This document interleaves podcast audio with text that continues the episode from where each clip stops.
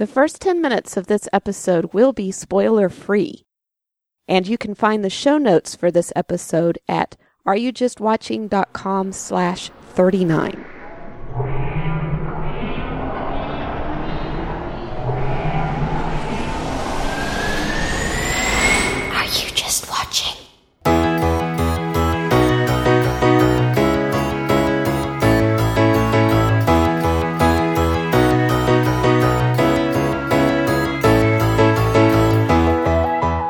Just watching? Episode 39 Ender's Game. Welcome to the podcast that shares critical thinking for the entertained Christian. I'm Eve Franklin, and I want to tell you I am so excited about actually finally seeing Ender's Game. I have been waiting on this movie for 20 years, if not more. I think I read the book in high school. I can't even really remember when I first read the book. I don't remember what my initial reaction was to the end of the book.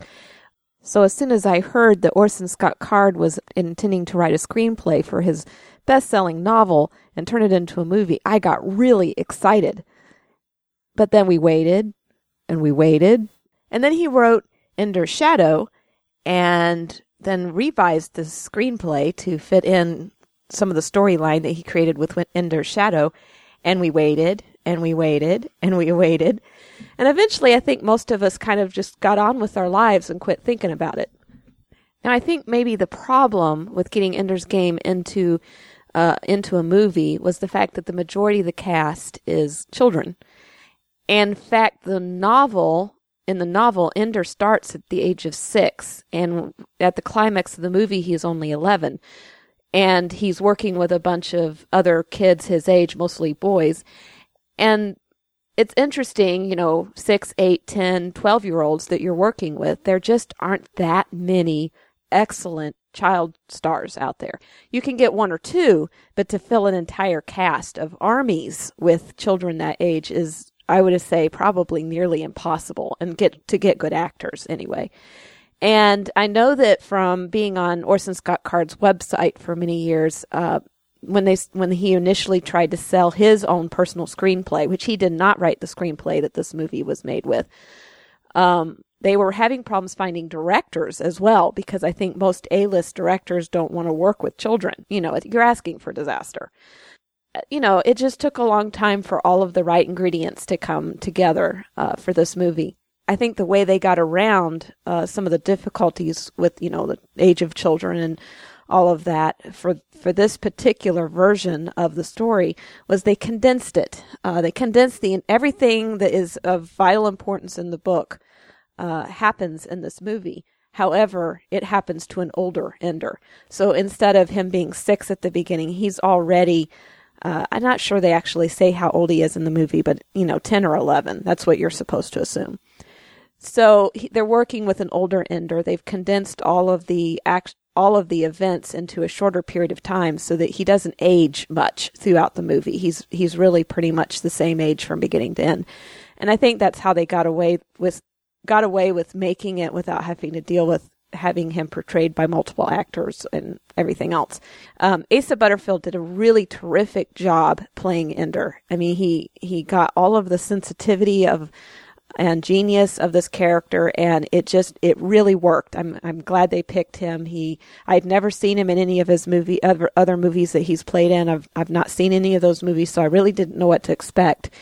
And you have to take into account that Harrison Ford is in this movie, and Harrison Ford, I don't believe I've ever seen him in a bad movie. It just uh, if he's in a movie, he tends to bring his excellence to that movie, and so pick, picking him for the character of Graff was just inspired. And I'm glad that he was willing to take the role because he added so much to being in this movie.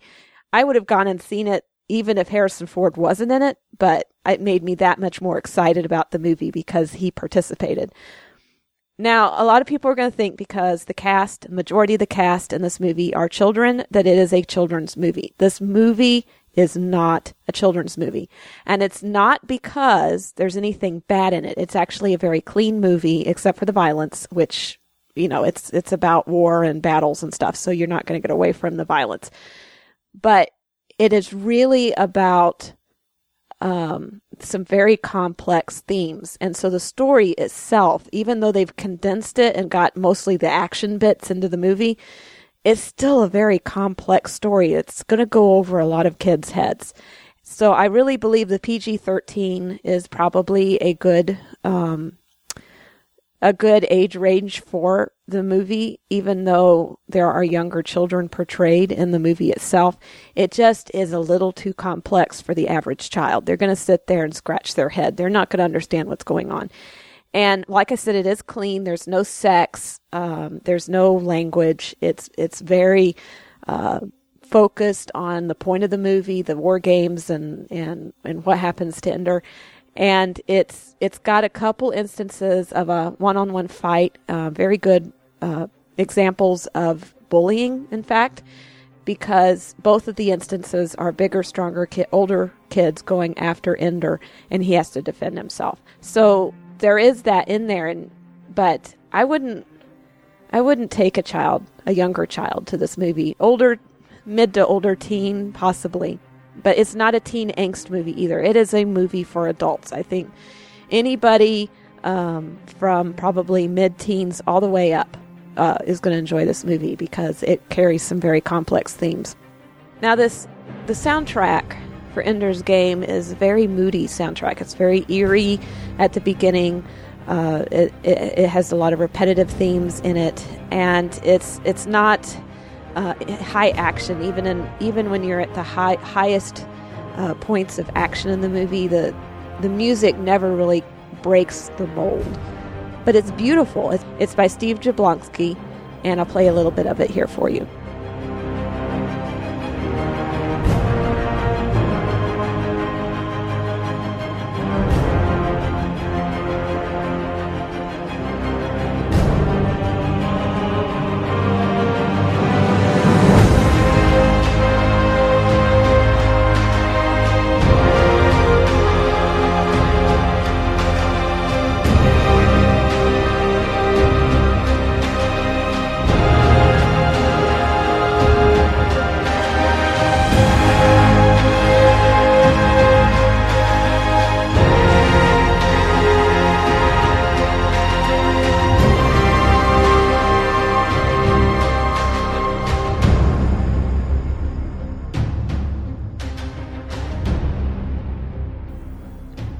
Things that I find so fascinating about Ender's Game is, is that the the story itself, the technology that he works into the the novel, uh, was way ahead of its time. the The original story was a novella, and he published it in 1977. He expanded it to a novel length work and published it again in 1985. Now, in the now for me, I was a child in the 80s and I remember what technology was like back then. We had big clunky computers. The internet was just a dream. Nobody knew about it. Uh, I believe you could hook your computers up to modems and talk to other computers, but there wasn't anything like the net or anything like that. So in a way, Orson Scott Card was a prophet because he has all of this technology that he had in the book. If you go and read the book, it doesn't even feel like you're reading something dated because they carry around electronic desks that they play games on, and they have uh, the net uh, in the in the book. It's not actually seen as, as much in the movie because they leave out a good half of the story um, dealing with Ender's brother and sister. But there's all of this stuff in in his books that is just high tech stuff. I mean, zero G battle rooms and uh, the the desks are what really fascinate me is they carry around these little portable desks and who in the 80s ever dreamed that we would have tablet computers even in just 10 20 years and I have one myself. I love it. I'm I'm kind of addicted to it. I play games on it, check my email. I can carry it around with me anywhere. Um, that's kind of the desk that they have, and they show that in the movie, and you don't even think anything of it because that's high tech these days, and it's just commonplace. Everybody has one. But when he wrote this book, they didn't exist. And so I'm just really fascinated by Orson Card's level of uh, futurism, that he could foretell some of the technology that we would have um, not that far into the future. Now, if you have not read the book and you have not yet gone to see the movie, you need to turn this podcast off. This movie has a very su- surprise ending on the end, and I do not want to ruin it for you. I have spent many, many years telling people to read this book, and I have managed never to ruin the ending for any of them. It's like, here, it's a Ender's Game. It's a masterpiece. Read it. I can't tell you how it ends. You got to be surprised. That's part of the impact of the story. If if I tell you how it ends before you've seen it or read the book, um, you're going to be highly uh, disappointed because it, it's kind of the whole point from the title down to uh, what they're doing in the story. That that is the point is to be surprised by the ending. And so I want you to turn this off. Now, if you want to uh, hear other reviews about the movie before you go to see it, I do recommend that you go check out uh, Plugged In Online or pluggedin.com, which is a focus on the family movie review. They review a lot of movies uh, for the family, but I did check their review out, and they do have do spoil the ending a bit uh, in their review. So I, you may just want to go see it for yourself. Uh, so okay, I'm assuming everybody who's still here has either read the book or gone to see the movie because now we're going to talk about Ender's Game. And boy, I tell you, I am so excited about this. It's hard for me to think critically about this movie because I have waited so long for it. Now, I'm going to start out just a little bit by talking about avoiding distractions. Uh, the the whole setup for Ender going into the battle games uh, was him. He was taken away from his family. Now in the book, he was taken away from his family at age six. He was very impressionable, very young. In fact, in the in the book, they make uh, Orson Scott Card makes a point of the dialogue saying that these are all prepubescent children. They haven't even reached maturity yet, and so there are a few girls in there, but they um, they're just like one of the boys because they haven't reached sexual maturity yet. Uh, they all sleep in the nude. There's um, no sexual attraction going on. Boys and girls are not simply, are, just don't think about that kind of stuff at that age. And so uh, I was a little surprised. Well, not, I guess to keep the thing wholesome, they couldn't obviously have the kids sleeping in the nude. But because they have an older ender and they're starting the story a little uh, later in life for these kids, uh, all of the children are dressed in undies, and they made a point of saying that they had separate bathroom facilities for the boys and the girls. And I, I almost found that a little bit of a distraction in the movie that they had they had to um, make this kind of segregation of the sexes because it was so across the board. Everybody was together in the book. It just kind of really popped out to me that they had this. Um, sexual segregation going on, which they would have to because when you see Petra, uh, who's the main character in the book, uh, she's older than Ender in the book. In the in the movie, she's about the same age, and she is obviously developing. So there is that issue of of when they reach a certain age, there is a difference between the genders, and they do need to be separated just for safety's sake. Um, they're young children with hormones, and so you do have to separate them to some extent which brings me to one of the points I, I thought was interesting about the movie is they do kind of throw in a little bit of a romance between Petra and Ender. It's not in the book. There is never any. In fact, Ender goes through a good bit of his life, uh, not even paying attention to women. Uh, his one love in life is his sister Valentine, and it's a, a brotherly, sisterly love. He never really pays that much t- attention to women. Even if you read uh, further on in his life in the series, uh, there never really is ever a romantic attraction for him. Even when he does eventually marry, uh, you don't sense that there is um, just a huge romance there. Now, I find it interesting that they built this romantic element into the movie that was not in the book. And I suspect they did that because they felt that being a teen movie, there had to be something in there. And so they make Petra and Ender a little closer uh, a little more tied together in this movie than than he is the way they are portrayed in the book. And like I said, Petra is a great deal older than Ender in the book, so there is um, a little less likelihood for that attraction to build up. Now, Ender is um, purposely isolated by his teachers. They want him to figure out how to find solutions to problems without leaning on anybody.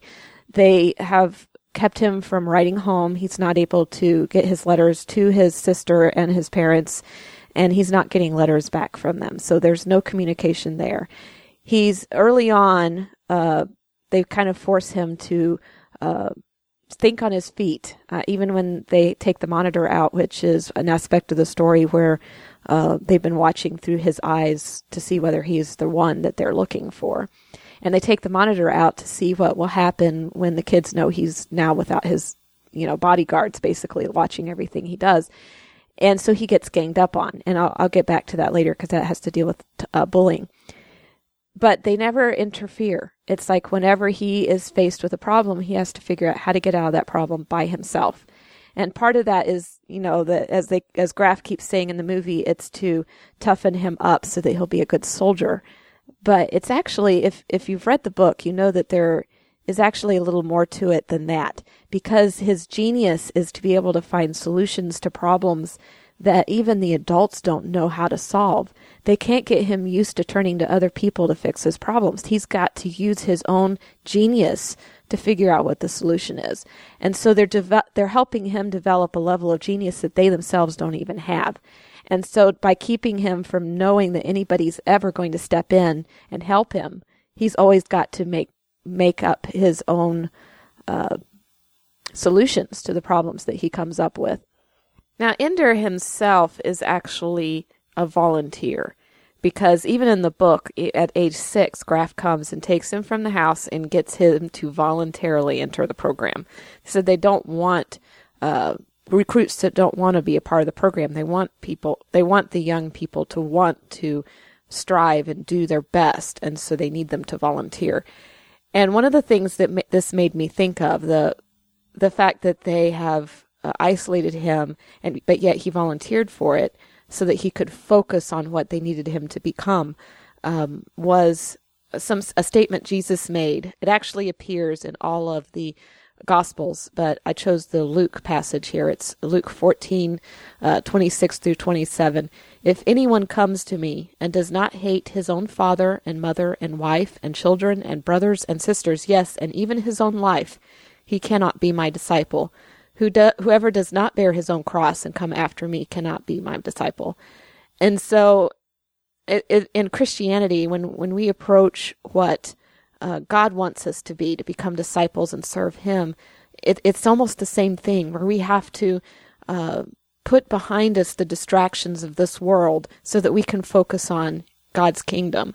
And and it, and in the biblical terms here, that almost appears like hate, like you've just turned your back on all of those uh, relationships that should be important to you, but yet you've turned your back on them because the relationship with you that you have with God is more important. And you have to avoid those distractions. In fact, Paul will later on say in one of his epistles that he actually recommends people not to be married.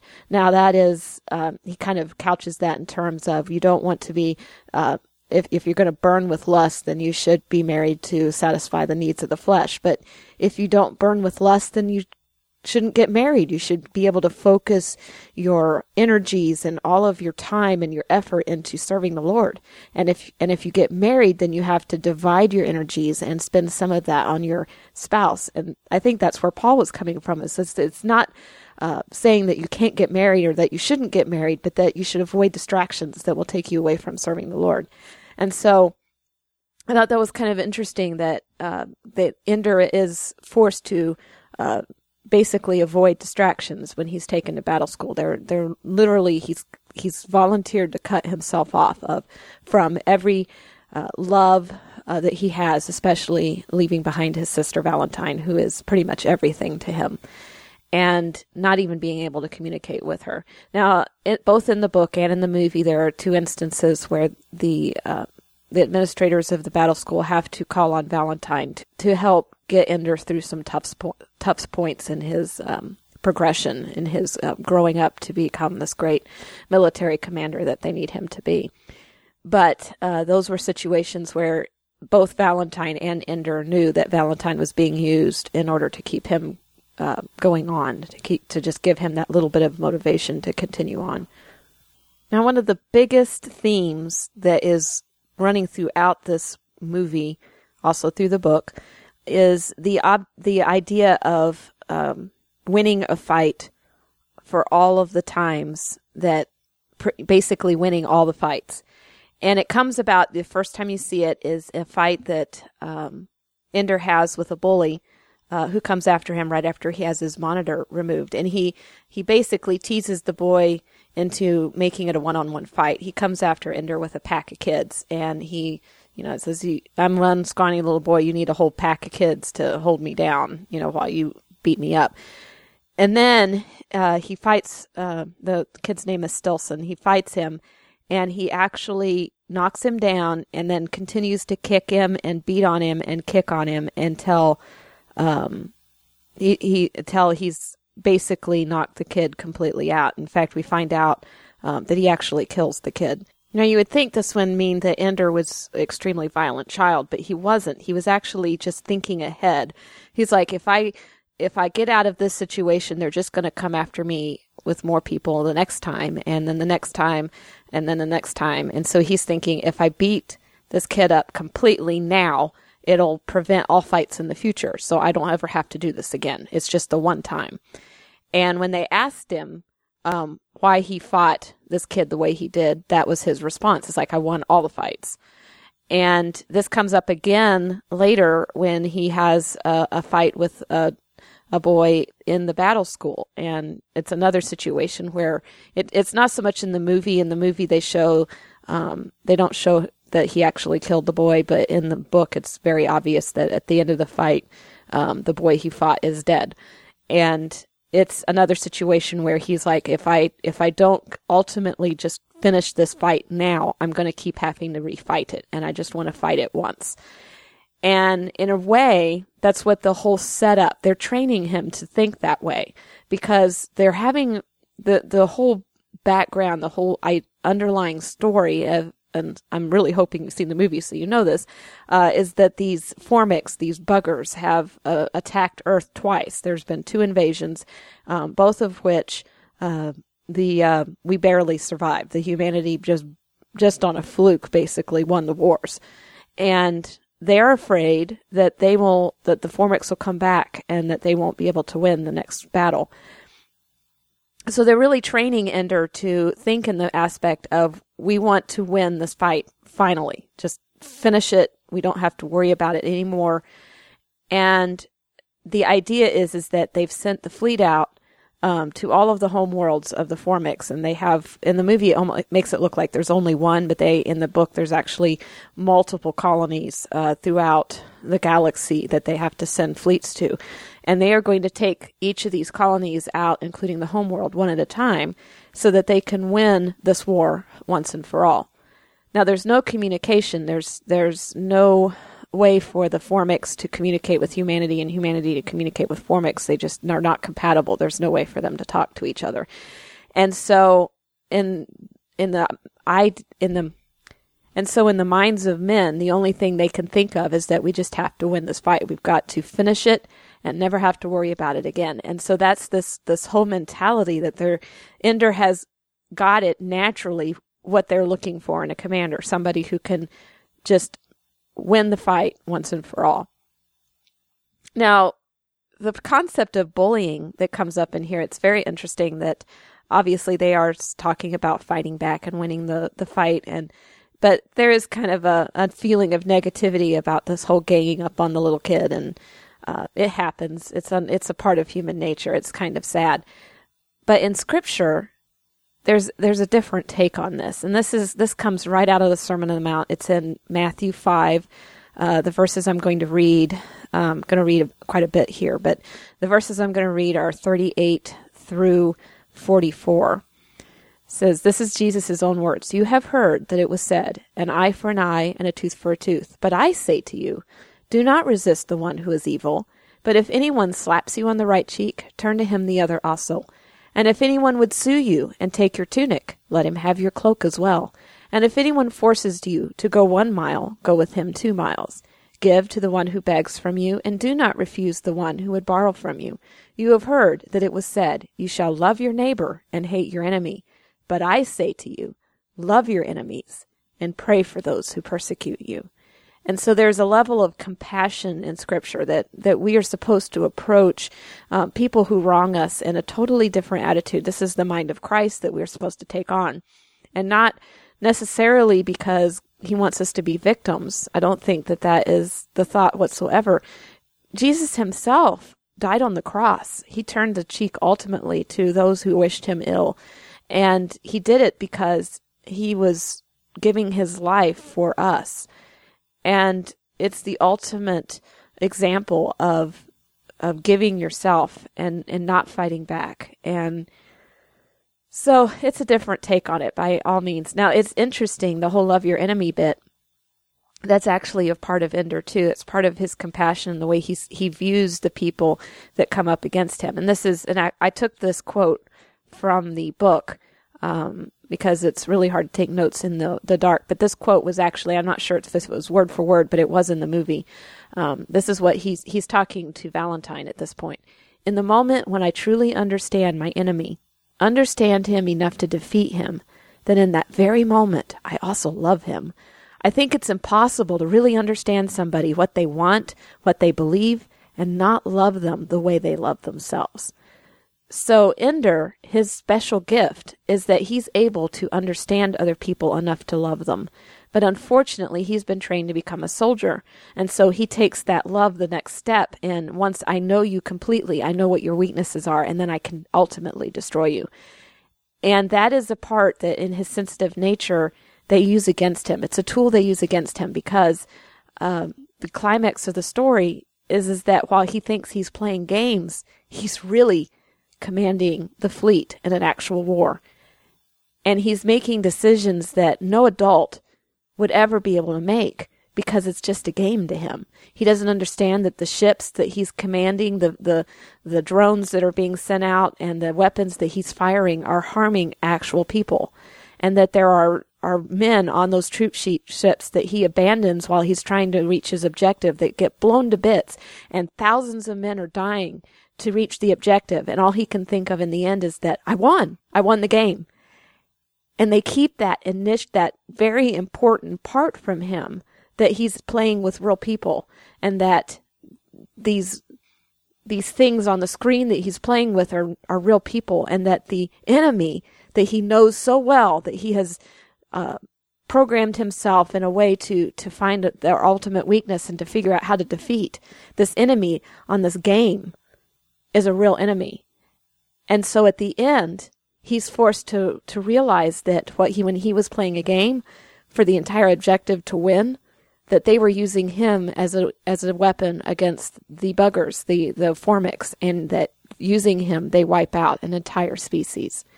And so it's um, one of those situations where it wasn't really his fault but he takes he takes the guilt into himself because he knows that somehow he should have known. So he thinks that somehow he should have known that they were using him as a tool.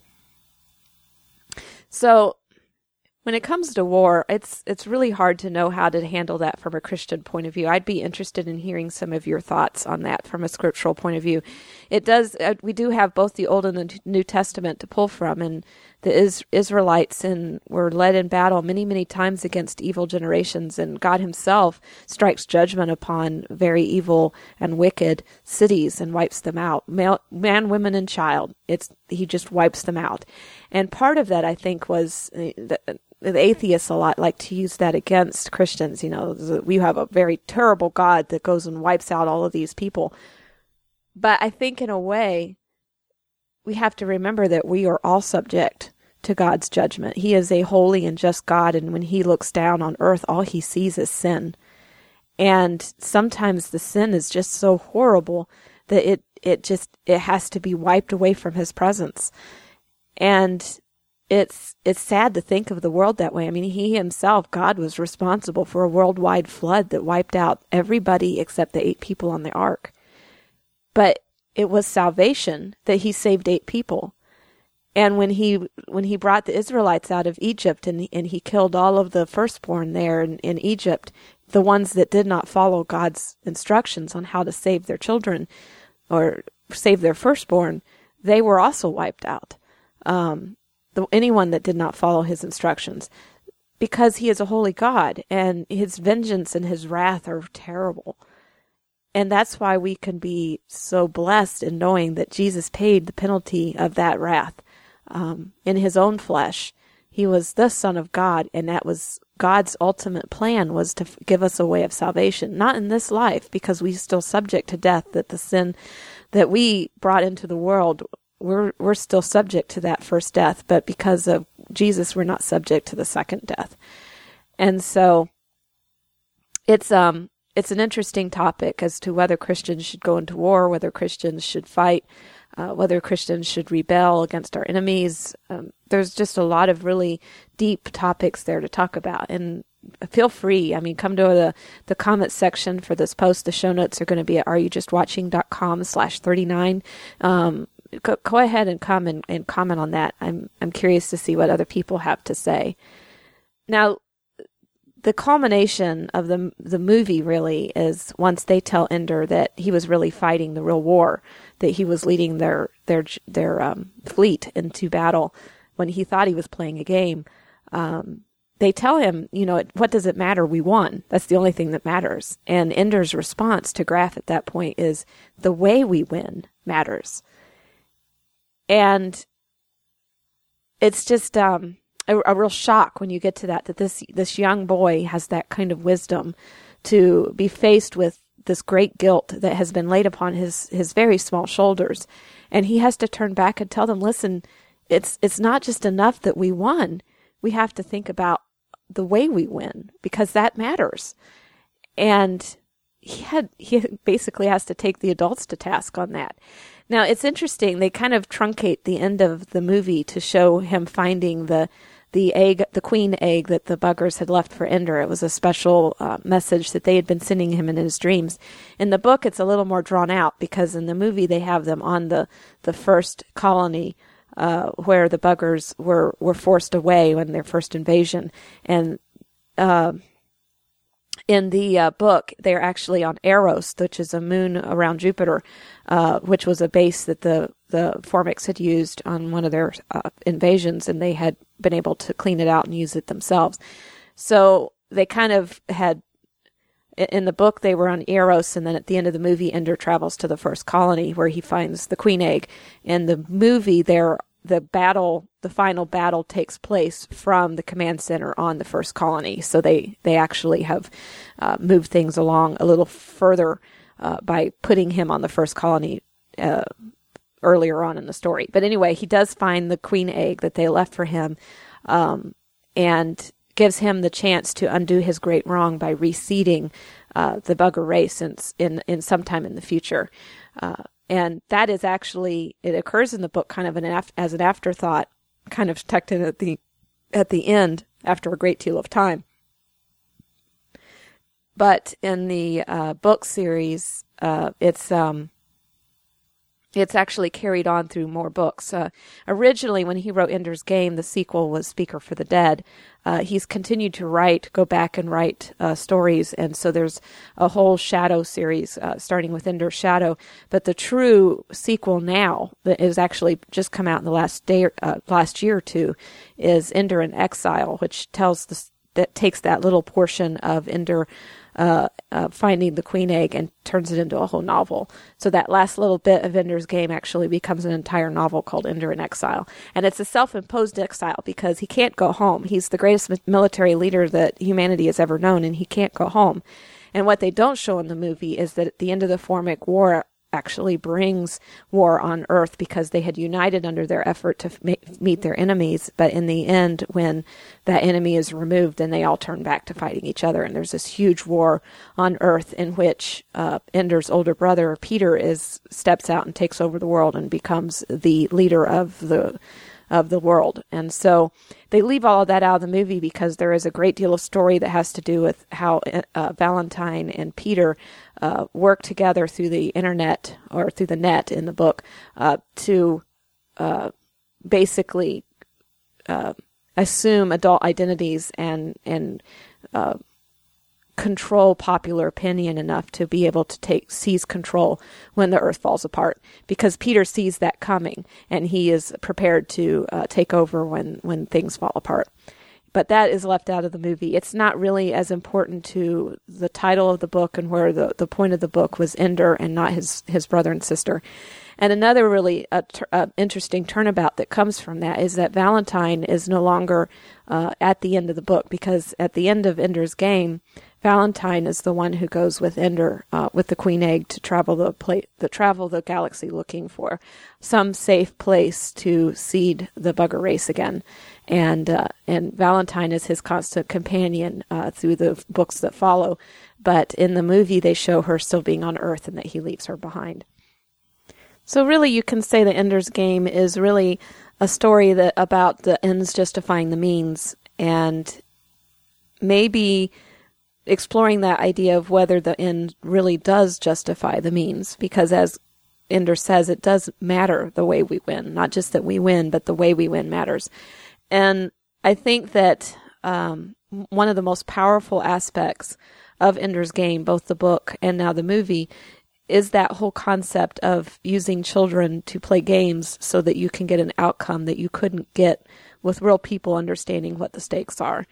And it's um it's a tough thing to think about because you have uh, I think um, I just reread the book actually right before we went. I went to see the movie. I finished the book uh, again. I've read it many times uh, over the last twenty or so years, but I I now cry when I get to that whole scene where Ma- Mazer Rackham is uh, uh, supposedly programming the uh, simulator to provide battles for Ender and his under commanders to uh, work through. And when they tell him that his graduation battle is coming and that there's this issue of a planet and he's going to have to figure out what to do with that, and I'm I'm crying as I'm reading the book because I know I know having already read and, and understand the end o- over and over again that that what they're doing is they're using children to make the hard decisions. Because in battle that's something a commander always has to think about is the casualties. It's not just the you know the objective. It's it's how do you use the people that you have under and under you and understanding that the there's there's blood being spent for every objective that you reach. And in order to to make this ultimate win they they knew that the only way that they could win it was for to have a commander who didn't take into account all of those things. Because as Ender himself says I wouldn't have done what I had done if I had known that there were men's lives at risk. I, I would never have made those decisions. And it was like that's the point. That was why we had to let you play it as a game because we could never have played it out that way if you had known that it was real people uh, a real fleet and a real enemy that you were going up against because his ultimate gift was his compassion. He truly understood people. And you see that in his, um, the group psychology that they use in, in the battle school and how they form the ba- armies and, and the way they treated him as a, as a, as a soldier coming into the, the battle school armies and as he, uh, then takes command of his own army and how he learned, learned the things that they did with him and he turns around and does the same thing with his own soldiers. And he sees himself doing it and he questions himself why am i doing this? And he was doing it because it worked. It was an effective way of, of leading men and make or leading boys in this case and making them do what you want them to do and forming a cohesive group that's able to trust each other and work together in a, in a certain way and so there's a lot of really, you know, there's a lot of bunny trails I could take in talking about the various things that go on in Ender's Game. There's so much going on. But I think I'm going to leave it there. I want everybody to see the movie for themselves and I want them to think critically about it.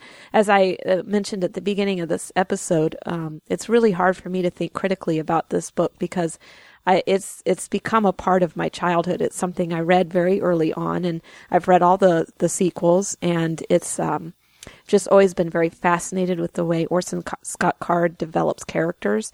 Now, one thing that um, I did want to talk about that's kind of uh, on, you kind of have to set the movie aside to talk about is Orson Scott Card as a person and the controversy that's kind of blown up around him in uh, because of the the uh, popularity of this movie.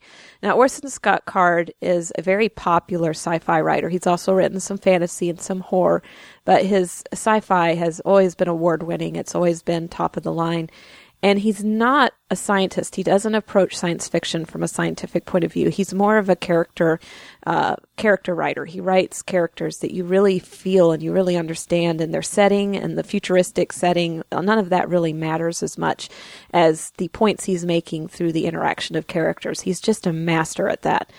But the interesting thing is that he is a Mormon, and there aren't a lot of Mormons who have gotten into the popular culture in, in the way that Orson Scott Card has. And when I found out that he was a Mormon, it was kind of a shock to me. And at the same time, I kind of went, oh, I get it. Because most of the sci fi writers that I have read, especially in high school and college, really were anti religion. And Orson Scott Card really approaches religion, the idea of religion, with a, a, sensitivity that you just don't expect in science fiction. It's usually not there. And so when you read his books, you, you kind of, the, I mean, like even in Ender's Game, if you read the novel, there's a mention that his, his mom is Mormon and his dad is Catholic. And so there's this sensitivity to faith and what it does and the choices that it makes you make. And um, and one aspect of the book that I don't even talk about I, in this episode was the fact that Ender was a third child because it, there was population control and and families were only allowed to have two kids, and he was he, they were authorized to have a third child because of uh, the genius of his brother and sister, but they weren't quite right for the program, and so they wanted to have a third option. And the stigma that was approached with having multiple children, more than two children. Uh, but both of those two religions, both Catholics and Mormons, tend to have large families because they believe in the uh, in in making and having big families. And so it was his parents' way of of making a religious statement. Even though they waited for authorization to have a third child, they were very proud to be able to have a third child because of both of their faiths. And it's I've just always been fascinated because Orson Scott Card has always dealt with uh, religion in such a sensitive way. Now, it's kind of gotten him in trouble because I, I don't know how many of my my listeners will know this, but there has been a boycott called against the movie Ender's Game by the gay and lesbian community because Orson Scott Card has come out in the media in the past, um, not necessarily in relation to anything having to do with this movie, but he has been uh, publicly uh, for traditional marriage. And because of that stand that he's taken it has put him at odds with the the gay lesbian community. And so they have called for a boycott of the movie which to me is ridiculous because uh, really Orson Scott Card has not had anything to do with the movie. And even if he did I don't understand the point of boycotting him because he has an opinion a public opinion. And they that that whole concept of calling somebody homophobic because they have a moral stance against homo, uh, uh, a certain lifestyle doesn't necessarily it doesn't gel with me. You can't say that somebody's afraid of some of a behavior because they are, disagree with the behavior. That that for one thing is is just uh, propaganda. It's not realistic. In fact, most of us who, at least as Christians, I can't speak for the Mormons because I don't know what their official position is on homosexuality, but Christians, um, we are um, our state our position on homosexuality is biblical. We don't just hate homosexuals for no reason. Right? We don't hate homosexuals at all. There's hate's not involved. Fear is not involved. It's just that our scripture, um, the God's word, what He has told us is that homosexuality is indeed a um, a lifestyle that is frowned upon. It's it's um, a way of living out a sinful desire, and because of that, we are told to avoid it. That it's not that it's not supposed to be in a God honoring um, life, and it's sin.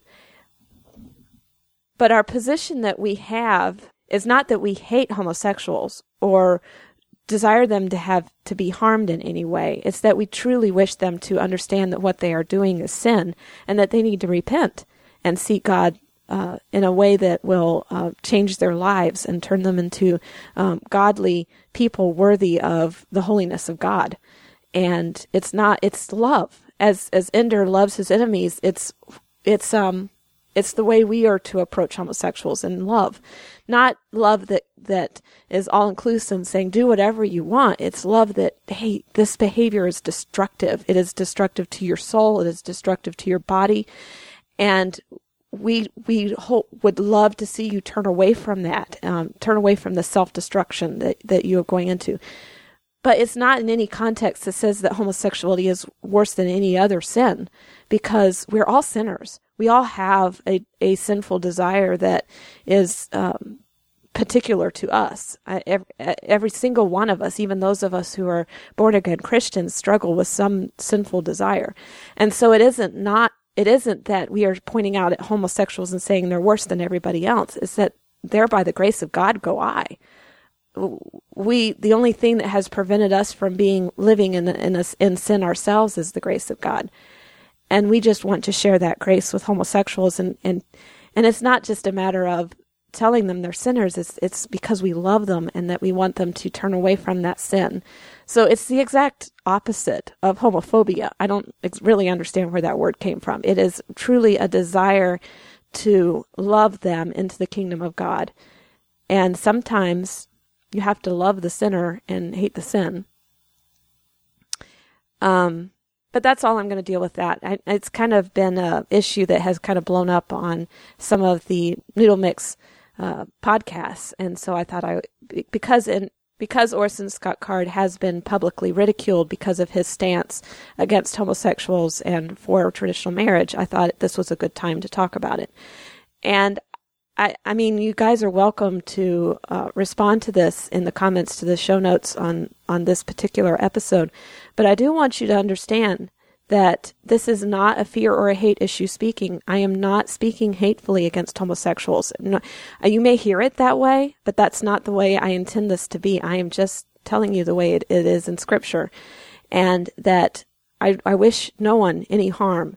And I only wish that you could understand the loving grace of God and be able to uh, turn away from that sin that has pulled you away from Him because He is holy and He cannot abide sin. And you, I don't want to doom you to hell. I don't want to see anybody go to hell. I don't think God wants anybody to to see anybody go to hell. In John three sixteen, uh, Jesus was talking to um, a religious leader, and he and he said that God loved the whole world, he loves the whole world, and it's uh, it's a very popular verse, but I'm not sure exactly whether uh, people really listen to it, really understand what it says. For God so loved the whole world that He gave His only Son, so that we might not perish, that we would have a everlasting life. That was the whole purpose that Jesus came to earth was so that we would not die and be doomed by our sins. And so it isn't hate, my friends. It isn't hate. None of us hate you. No one hates you. God loves you. Hey, did you see that? and the best news is, I think we found a place. Honey, that is so great. Did you say we found a place? Yeah. Pat and I talked over. He can't afford a place on his own, so we found one together. Together? Yeah. That way the rent's totally affordable. I can cover my half with a work study job and it's right next to school. Plus it'll save you having to pay for university housing this year. You don't honestly think I'm going to let you do this, do you? Let me. Dad, I'm 19. Exactly my point. Far too young to be moving in with someone. Really? Because I was old enough to sign the lease. And weren't you living with your girlfriend when you were 19? Yes, but that was different. How? Okay, I have to admit, guilty pleasure. I love the TV show Castle. I've always loved the interaction between uh, Castle and Richard Castle and his daughter, and we've seen through the multiple seasons of this TV show how they have um, how he's raised this very sweet young lady uh, into a grown woman.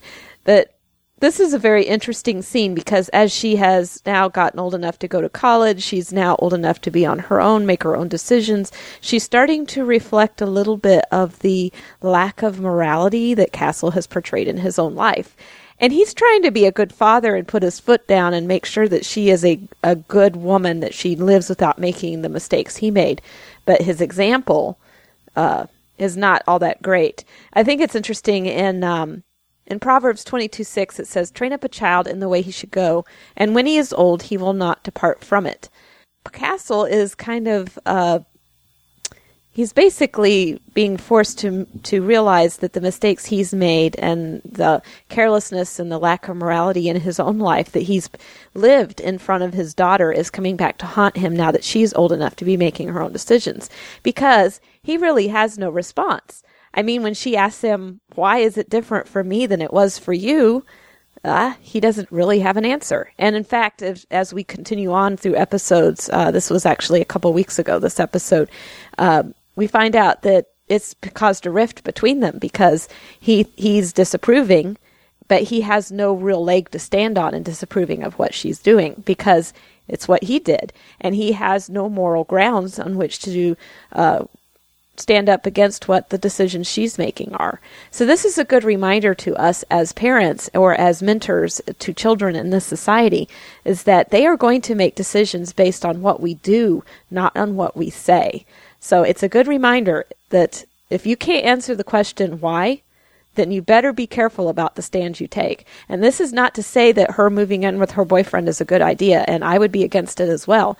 But Castle, because he does not have a moral leg to stand on, has no reason to give her as to why she shouldn't do it. Make sure you have your reasons straight. Don't just say, but just because.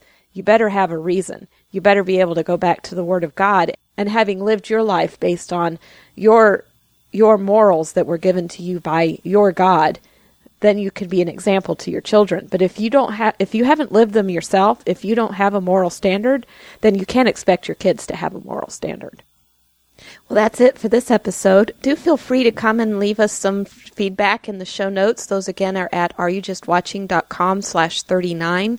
You can also go ahead and contribute to the Did You See That segment. I really dearly love to not put my voice in that segment. I'd like to hear what you guys are, what my listeners are hearing and, and seeing and uh, critically thinking about in their own entertainment. So you can give us those in, by calling 903 231 2221 and leaving it in a voicemail, or you can record your own and send it to us by email at feedback at areyoujustwatching.com uh, go ahead, attach an audio file to that.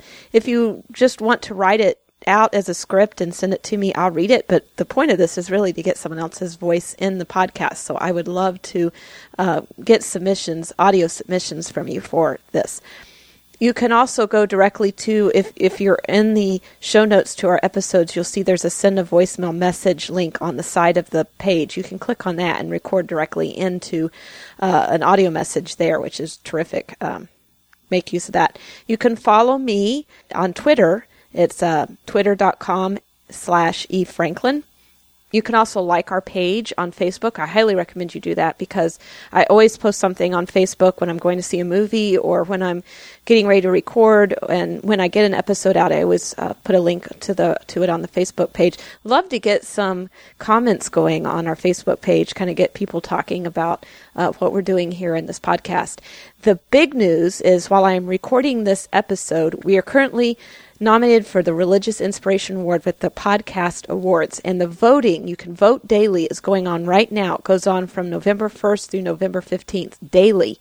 So I highly encourage you to, to come to the show notes. There's information about how to vote right there in the show notes. You can do that. You can also check out our Facebook page or even just follow me on Twitter. I'm t- trying to send out daily reminders to vote um, through my Twitter account. So I just, please help me out. This would be terrific to be able to win an award with this podcast. It has not won any awards up to this point, and I know I'm not as regular in getting episodes out this year as I would like to be, but I intend to keep this going for as long as I'm capable of doing it. So please do that. Also, if you click on the links to books and movies that are in the show notes, they go to Amazon.com and they actually have an affiliate link. So if you end up buying it from Amazon.com after clicking on it from our website, um, proceeds of that sale come to help our podcast. And I do this for free. I make no money at this, and uh, any proceeds actually go to the Noodle Mix Network to cover the cost of maintaining the website and and keeping this. Uh, podcast on the air. So we really, really appreciate any um, affiliate uh, purchases that you can make through Amazon.com would be terrific. It really would help us out a lot, and just in equipment and maintain maintenance of the website. So, uh, please help us out with that. And I hope that this has been an instructive episode to you. I hope you go and see Ender's Game. I really hope you read the book.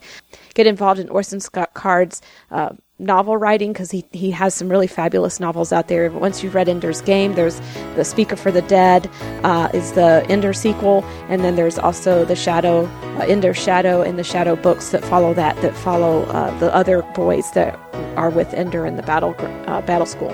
So please go ahead and check that out when you go to Amazon.com uh, through the links on the show notes. I'm Eve Franklin, and I'm really glad that you came and listened to this episode on the movie I've been waiting on for, it seems like forever, Ender's Game. I hope you enjoyed it. And don't just watch.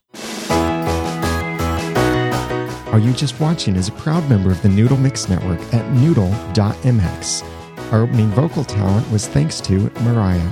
The theme song is used courtesy of Answers in Genesis. For more great podcasts like this one, visit the Noodle Mix Network at noodle.mx. That's noodle.mx.